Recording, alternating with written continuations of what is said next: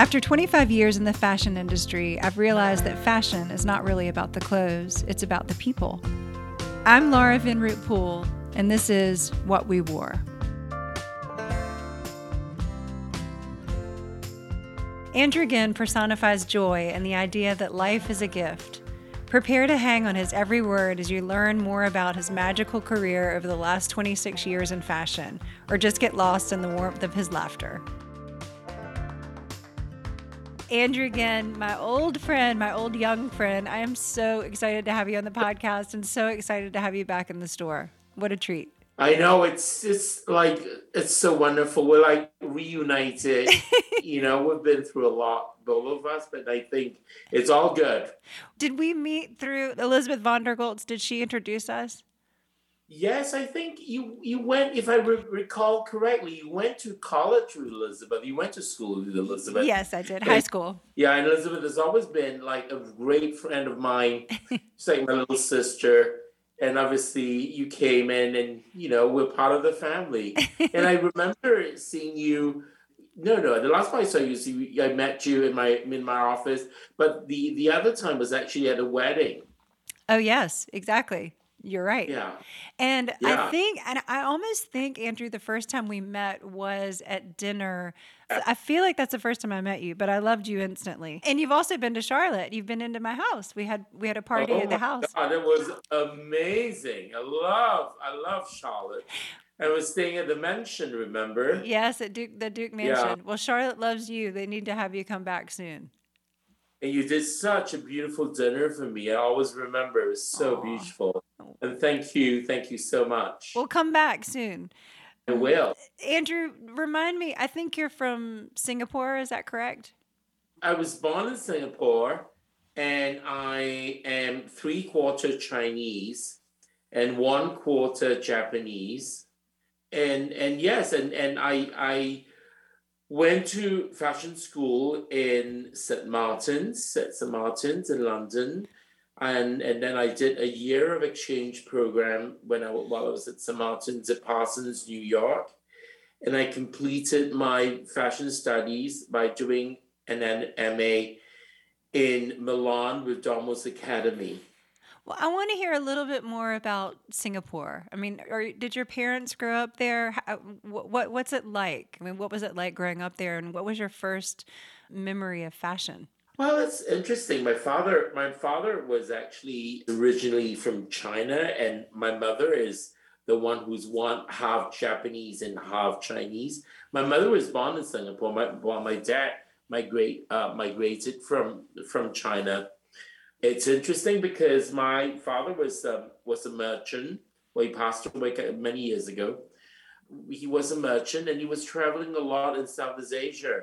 And my very first memory was he would bring back the most amazing batiks from um, hand hand painted, hand dyed batiks from Indonesia, Huh?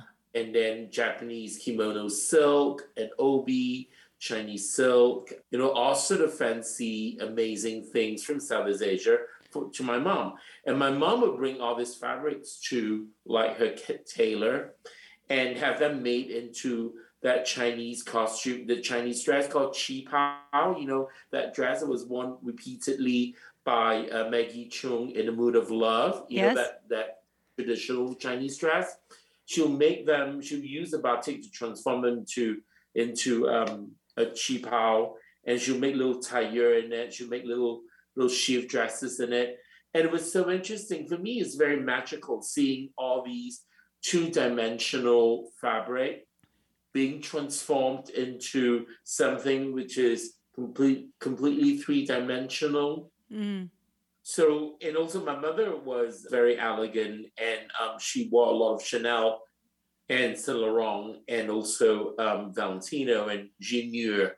And I always remember that when I was a kid in the seventies, um, she we went to New York together, and she was shopping with that store called Martha, Oh yeah. and and Martha was carrying like Bill Blass, Geoffrey Beene. It was the first time I saw American designers. So as a kid, I was so I was fascinated by the whole like fashion and all that. So I it, it's always in the back of my mind that you know I can do something with with those beautiful frocks and might want to design them. I was always toying with the idea when while growing up.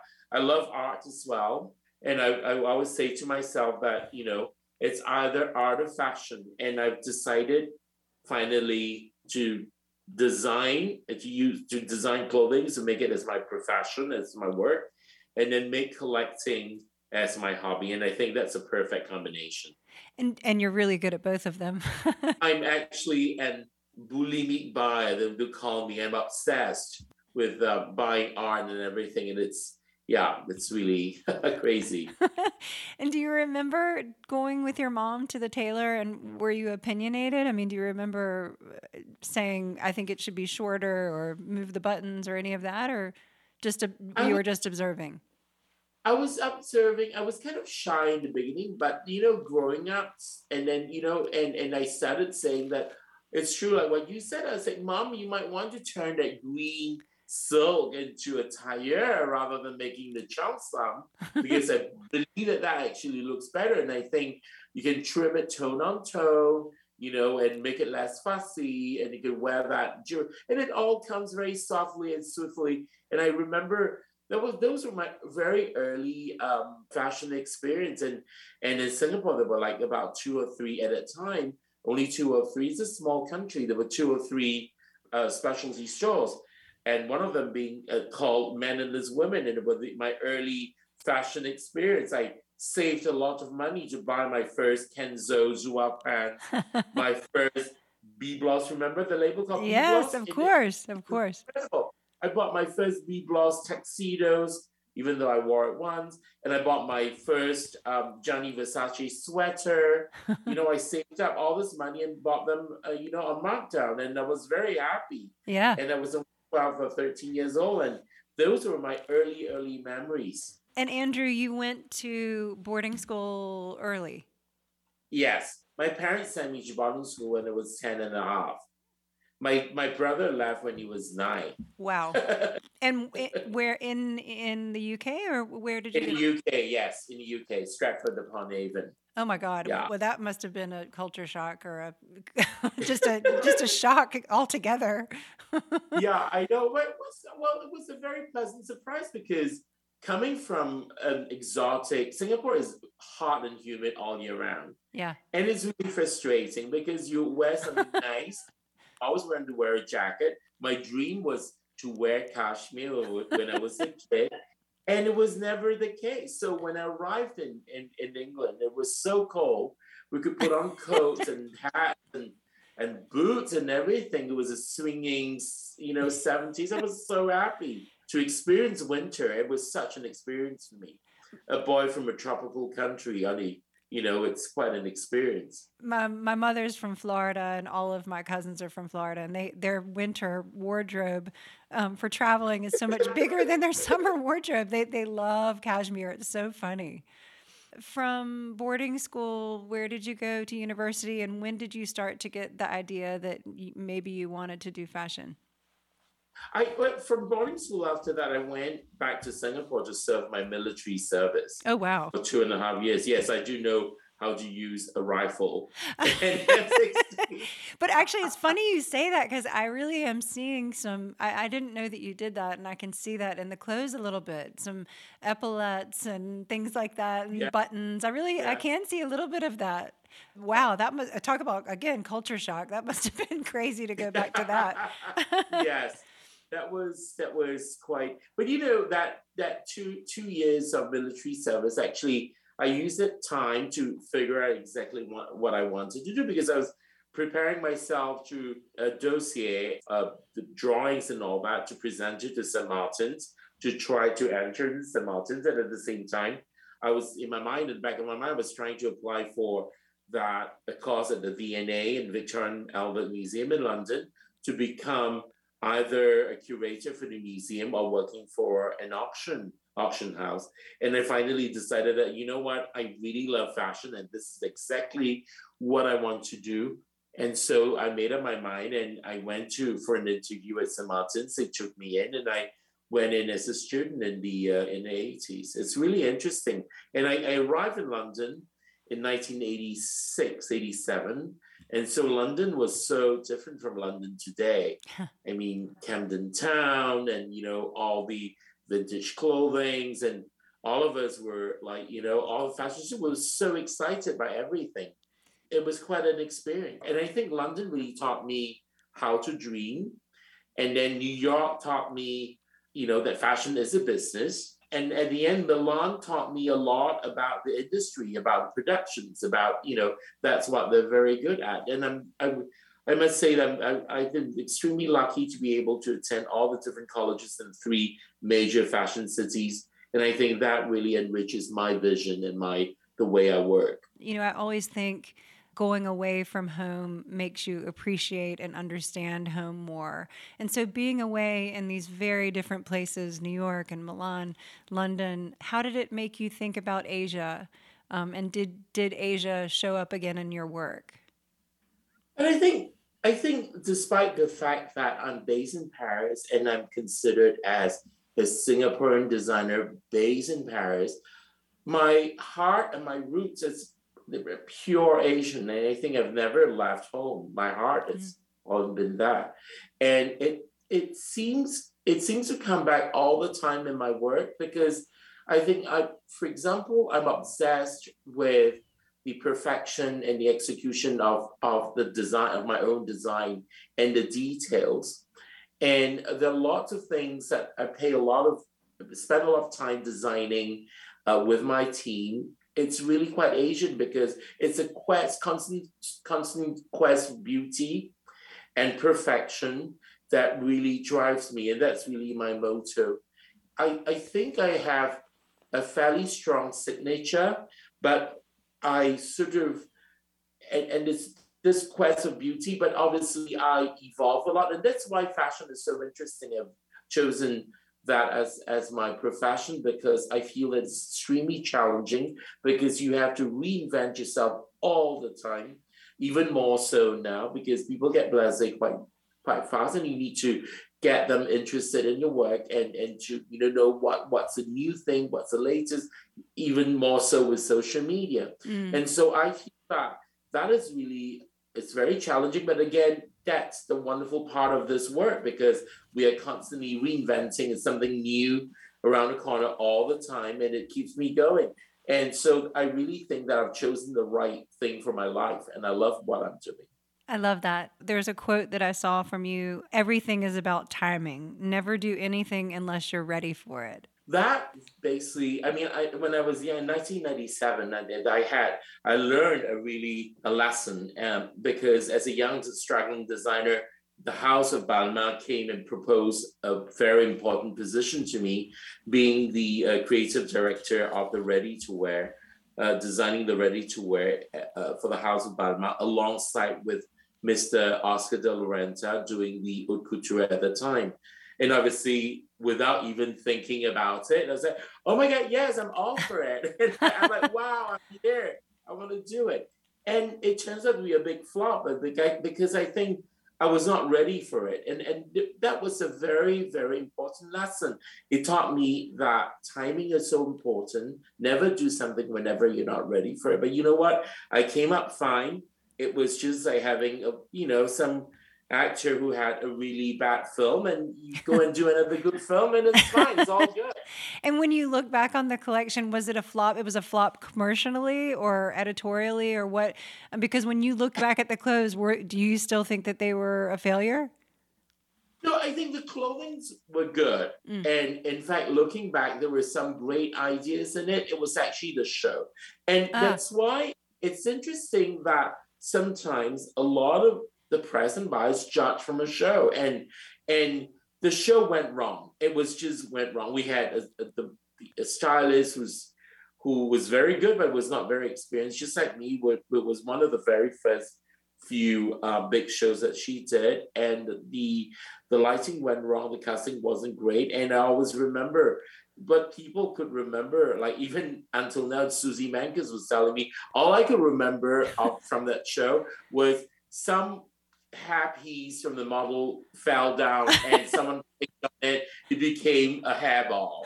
and it was at that time everybody was there. I mean, you know, everybody from American Vogue. I mean, uh, um, Anna was there, Andrea was there, even Isabella Blow was still alive then, and she was there, and all the and Suzy Menkes was there, and everybody gave it a thumb down, and the show went really, really wrong, and some everything just went wrong. So you know, I mean, you know, it's looking back, it doesn't matter. It's just just a stat, and in life, there's so many moments. It was just one of the moments, but and and I came up fine. I'm very happy. And do you remember after the show, did they have sort of a, a, did they have a recap and did everybody get in trouble and they say this this was wrong, this was wrong, or is it from your own self reflection that you remembered? It was quite shocking, especially for a young person. You sort of think that, oh my god, oh my god, it's the end of my career, and and then and then they obviously they wrote a really big check. I took the check, uh, and it was really great for a small struggling designer and for me at the time and um, a season after, I was picked up by Colette. Oh wow! And, and, yes, and and Colette picked me up from the very from the very beginning, from from from the very beginning. That's why I always say that I owe it to them my my success because they saw something, they picked me up, they pick up the line, and they allowed me to do a show in the store uh, eight months after, and that was quite something. And to support me even further, they did three consecutive uh, Fashion Week windows at Colette, and at the time was really incredible. I mean, it was you know a very important store, and it it it brought that whole new idea about lifestyle and you know and and and and it's a new generation of store and and I think a lot of us owe um, our, you know, our industry to them today. And it's interesting because it's another point of view. It's a new way of seeing things. Absolutely. And they very kindly um, uh, promoted me, and without any, you know, it was so so good, and and it's a very special store. And then, you know, and then you pick me up, the one of the most special store in the U.S. and you know so so amazing. Oh well, let's take a couple steps back. I want to hear um, after Central St. Martin's. H- how did you how did you start? Did you have a job right out of college?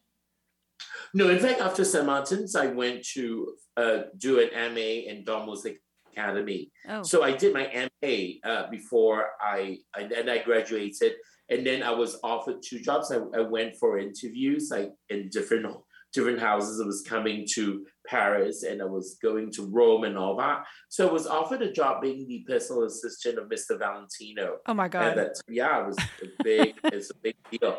And I always remember going to, waiting to see Mr. Valentino. I mean, he was going from one room to another and he had a boy wearing white gloves opening the doors for him. And it was just incredible. Like the, they call it the, the Emperor. Emperor exactly. The Emperor of Yes and and then I also I was also offered a job by Mr. Emmanuel Ungaro from Paris. Oh, he was so yeah. special.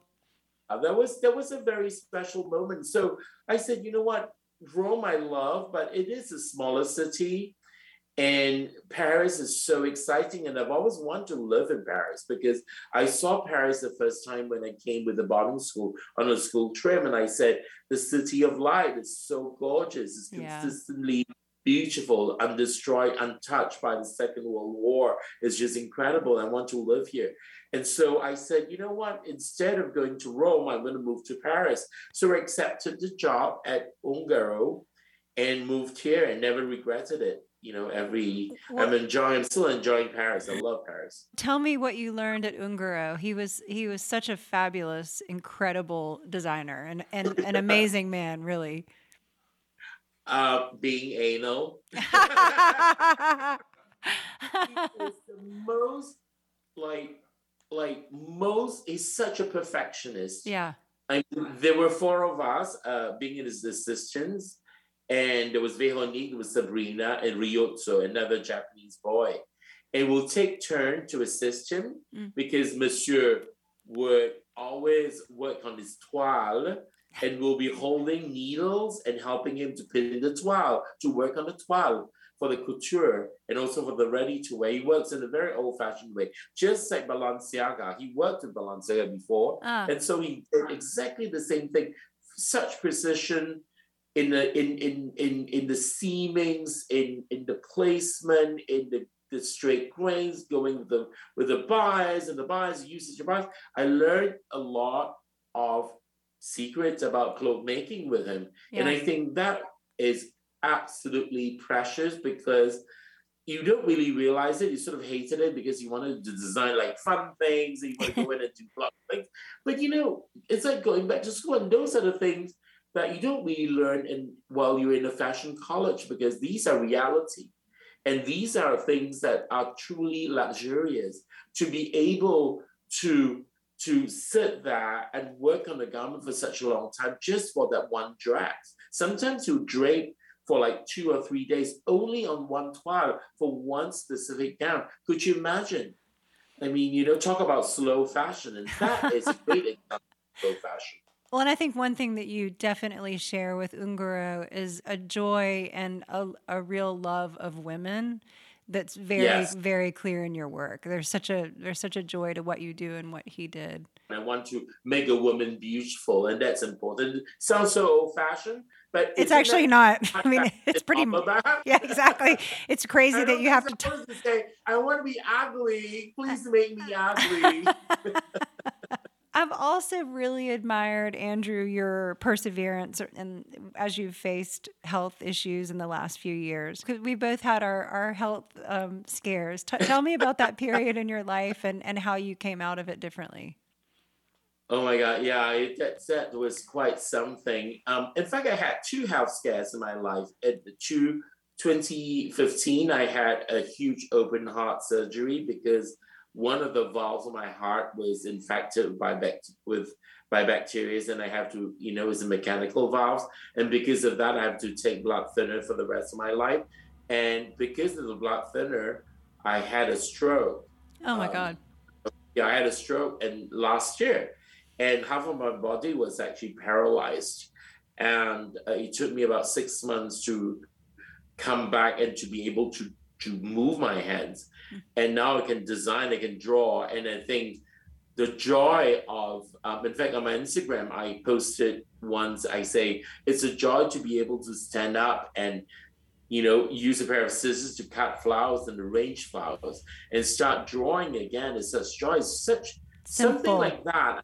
You, know, you never really understand the joy of it until you've lost that privilege. Right. And uh, being able to be being able to walk around and to draw and to to eat my wonton soup with a chopstick it is a joy yeah. yeah. it sounds like your stroke and the recovery oddly didn't slow you down at all are there things uh-huh. that were there adjustments that you made in your life or your lifestyle that uh, things that you changed or, or did eric force you to slow down i'm a foodie and in fact a lot of people like Elizabeth would call me the panda, and a lot of me the panda because I I love food and I spend most of the time fantasizing about creating a new dish, uh, going to the new restaurants, and whenever I'm like trying to adjust my weight by eating less, and I'll be watching a lot of cooking programs on YouTube, which is a real torture for me.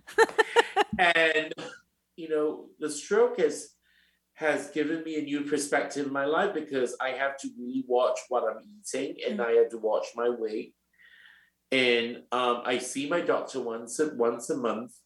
It's quite boring. He's a very strict person. It's like going to see the headmaster of your school and you weigh me. And I always says, oh shit, must you weigh me all the time whenever I see you?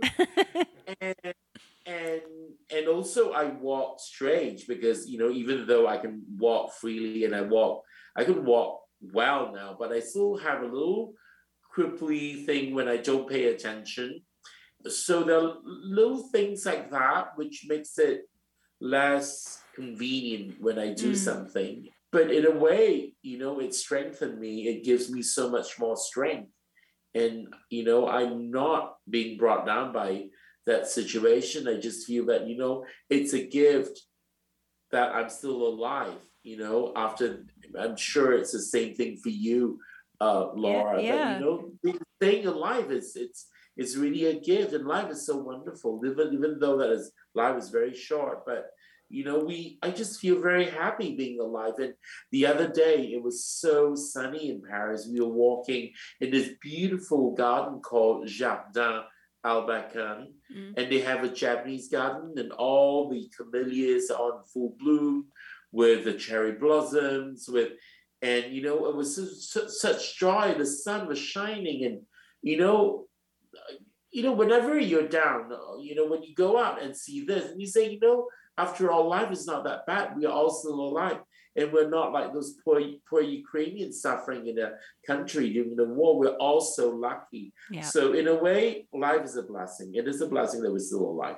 Were you ever afraid that you that you didn't want to come back to it. I mean, I, I, definitely had a period when I was sick that I thought, well, maybe I don't want to do this anymore. You know, maybe I don't have the heart for it or the the stamina to to do it because fashion is a real fight. You know, it's it's not an easy job. It's a bitch, you want to say? it's a bitch, but we love it.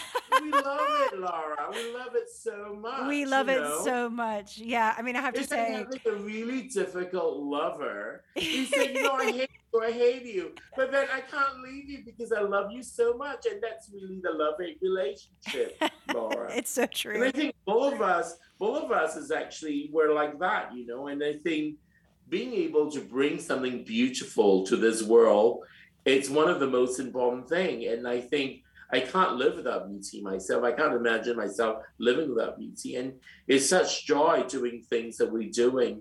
No no i definitely want to continue and i'm very happy doing it.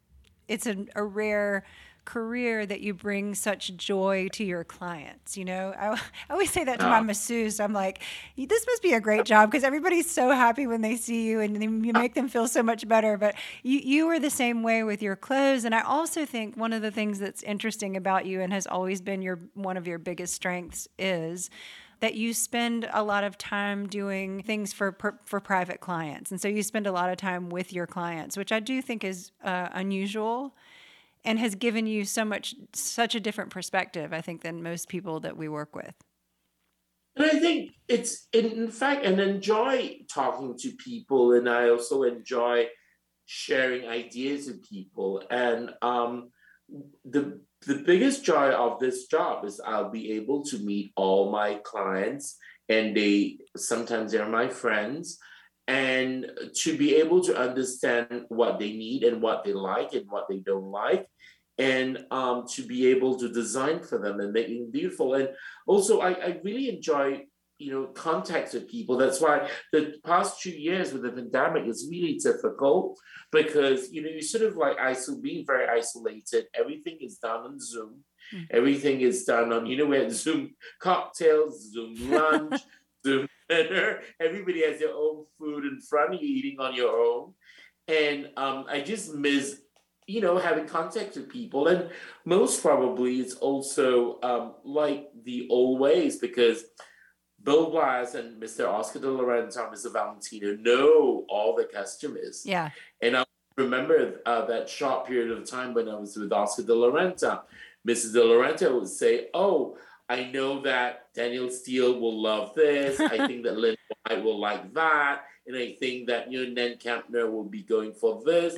and, you know, it's the same thing because when I design a collection, um, I would say, oh, that is for New York and that is for Charlotte and this is for Texas. And I think the love colors in the West Coast and also the South, that we're doing more colors.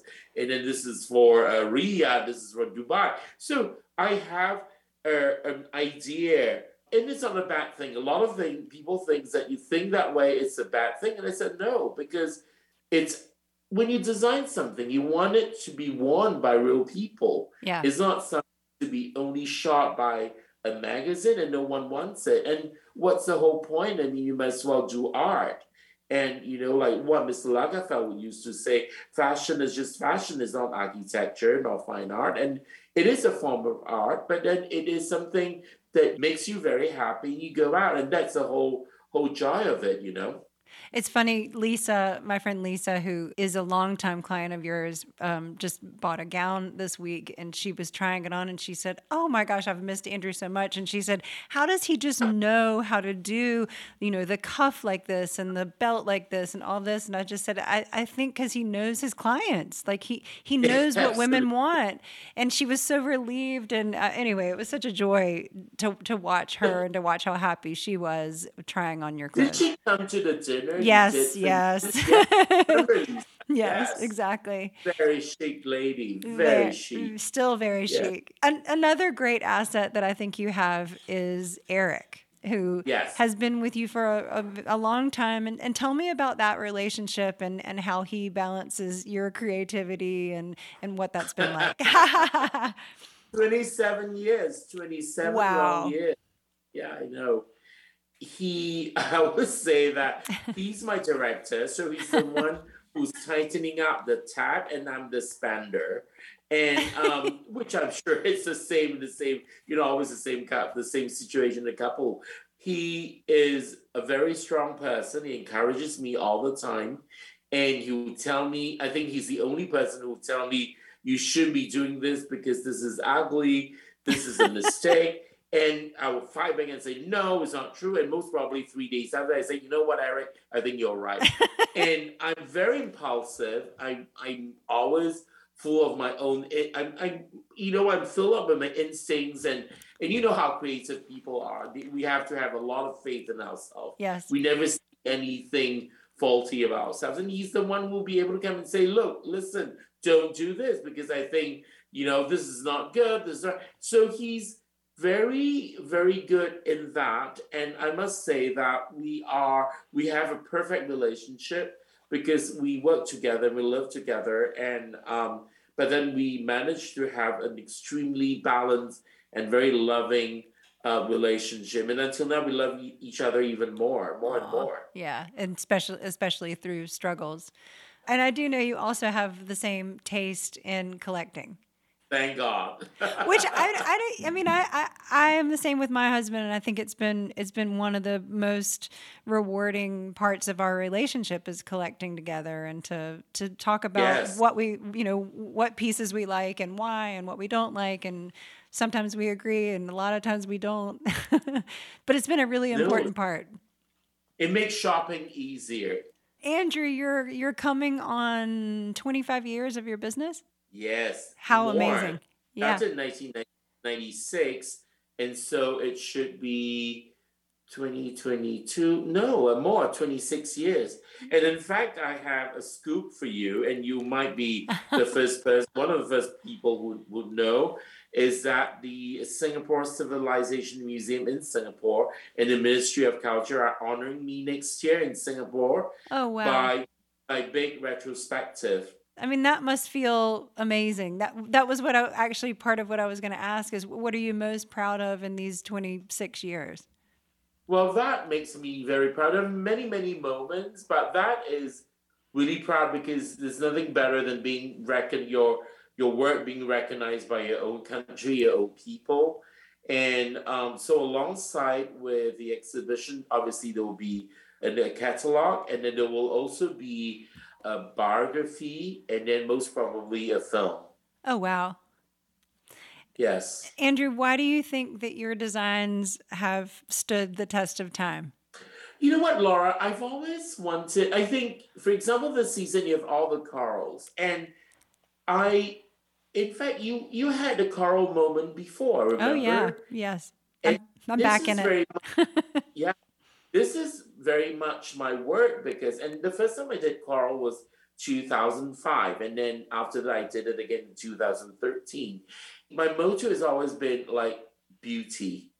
And my answer to sustainability before it became be, became really such an important issue in the fashion world is to create something um, that people could keep it for a long time and even bring it out from your take it out from a wardrobe after uh, you know many years and mm-hmm. still be able to wear it and eventually hand it out to hand it down to your children your daughters because i don't do menswear and that's for goes for you know hand, hand it down to your to your daughters And um, I think that that is extremely important because I do not want to do trends. And obviously, my clothes are fashionable when they just, but I just want to do very beautiful things. I always remember I was in Chicago for a luncheon, and um, and a woman came up to me wearing one of my um, coats, a Hoffmann coat. It was actually a black coat with white satin applique on top of it. I wonder if you remember that coat. Yes. Mm-hmm. It's one of a very signature coat and inspired by the Viennese Secession, uh, Hoffmann. And the woman said, You know, my house was on fire, but I managed to save three things, one of them being your coat. I thought that was the most emotional moment for me because I said, Wow. But then she and she wore it to the luncheon to come wow. and meet me. And and that coat must be like about 18 years old or something like that, or more, even like 20 years old. Oh, that's amazing. Yeah. How do you think the fashion industry has changed in the last 26 years? I think change in such a way that everything has gone, how should I say it, is speed up. And because I think that more and more, um, you know, because of social media, I think social media really changed our life. You know, you go to a store, it's an ex- it's a very precious experience now. I feel that going to a store to shop and shopping online are totally two different experiences because shopping I online I find it always I personally, whenever I do that, it's really difficult. I say you literally need an assistant to unpack your clothes and then you try it on. And then if you don't like it, you need to unpack to pack it back and then send it back. It is a lot of work. It is a lot of work. Yeah. It's a lot of work. Whereas you go into a physical store and I think, you know, you're being served, you go into your beautiful store, you someone will give you advice advice. You can try it on. You'll take your your time to try it, and it's such an experience. And I just think that even more, uh, even more so after the pandemic, a physical store. And people people keep on saying, "Oh, traditional retail doesn't work anymore." I said, "No." Even more so after the pandemic, because you want that experience. You've been sitting at home, you've been shopping online for two years. You can have olive oil, you can have peanut butter, you can have vitamins delivered to you, and even flowers being left from you. But you want to go on and meet people. It's such an experience. It's so wonderful. Yes. And It is just wonderful. So I just think that, you know, so all this who has about online, obviously online has their own audience and you know, it's another matter. But I think more and more people would like to go back and it, to, you know, to talk to the sales associate, go into a beautiful space and choose slowly because this is what you want after, you know, after such a long while. And having them do the work for you. I think it's funny. We have on our contracts to work, um, our sales team, part one of the requirements to work there is that you're able to lift I don't know what it is, 15 pounds or something like that. There's some actual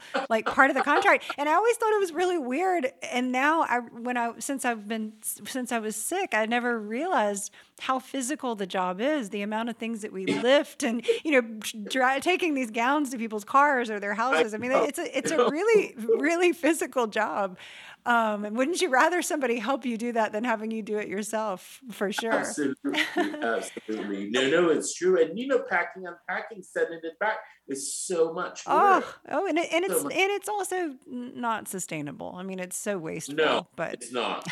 They're not sustainable. And you know, you want to support, you know, a store which is in your city that you could, you know, within in the vicinity, or you can drive for a short distance or whatever. But you know, having things like flown in and, and then flying yeah. back and yeah. there, yeah, it's so not sustainable, really. I have always really admired this about you. You've always been such a positive person. And I think even it was funny I asked you uh, in the middle of the pandemic, how has selling via Zoom um, been for you? And you said, "Oh, it's been fabulous. It's been wonderful. We've, you know, we really enjoyed it." And I don't know that you really meant it, but I, I, I believed it when you said it, um, because you, you said it's been great because we have photos of every single piece. You can see every single angle of it. It's even better than in person. And um, I, I loved that you. I, I just love how positive you are, and, and in the face of all sorts of challenges. How do you? Where does does that come from? Is that something you've had your whole life?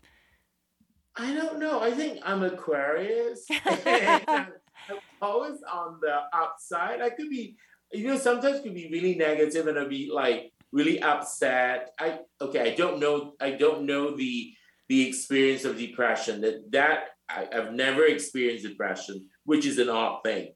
I'm always like happy. And then um, and I think it is actually a very positive nature. And I'm an Aquarius, and I always believe that you know, if God gives me lemon, I'll make the best lemonade. I think that is else. I would like to think of it as a as as a quality, you know, and uh, it, it's and it's also essential because fashion is hard. yeah, it really and is. especially when you're talking about during the pandemic. I mean, we have to sell collection, and we still sell collections through Zoom. And a lot of people get used to it, and you know, it's a different method because it's a wholesale business so you know, we we we do that with no choice. But I hey, look, I we need to stay positive and get out of it, and then when we can start traveling again, then we do all happy things. So so I always always keep myself extremely positive and and I I you know what I always have this to create something to look forward to. It could be a meal, it could be a piece of sculpture. I would say, oh, after this, I'll buy that sculpture oh, I had this meal in this restaurant.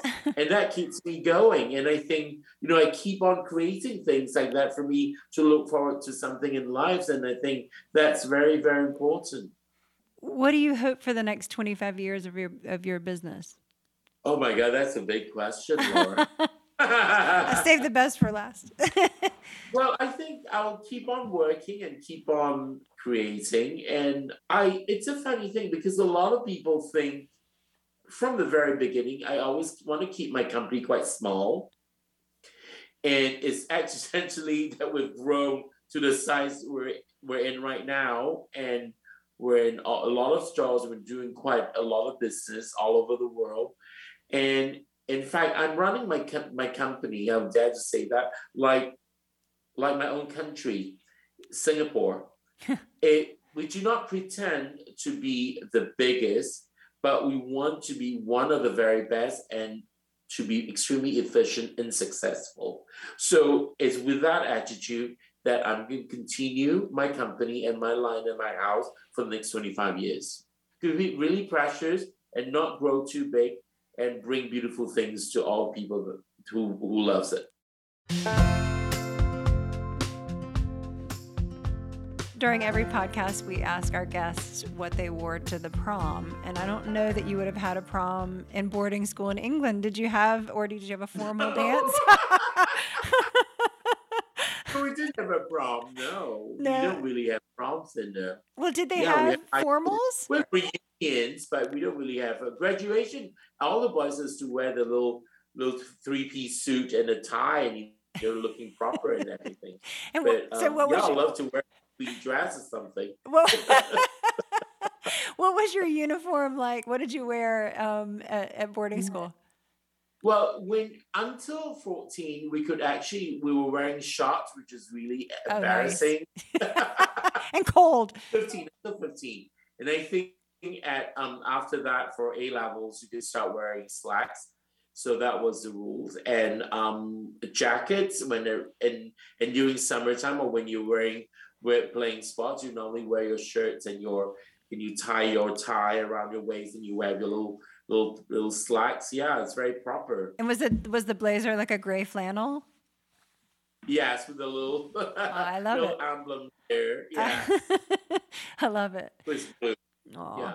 Well, Andrew, what a treat to be able to talk to you, and um, looking forward to seeing you this summer. And we'd love to have Absolutely. you come to Charlotte soon, maybe in the fall. I love to. I miss my um, grits and shrimps. Remember, your your fried chicken, biscuits, grits, shrimp and grits, all of the things. Yeah, we love we love that. I'm just coming to the south. Well, I look forward to seeing you, Um, Laura, and let's get together very soon. Thank you, Andrew. Thank you so much. Bye bye. What We Wore is produced by Capitol and Balto Creative Media. The original song, Someone So Enchanting, was composed and performed by Britt Drozda.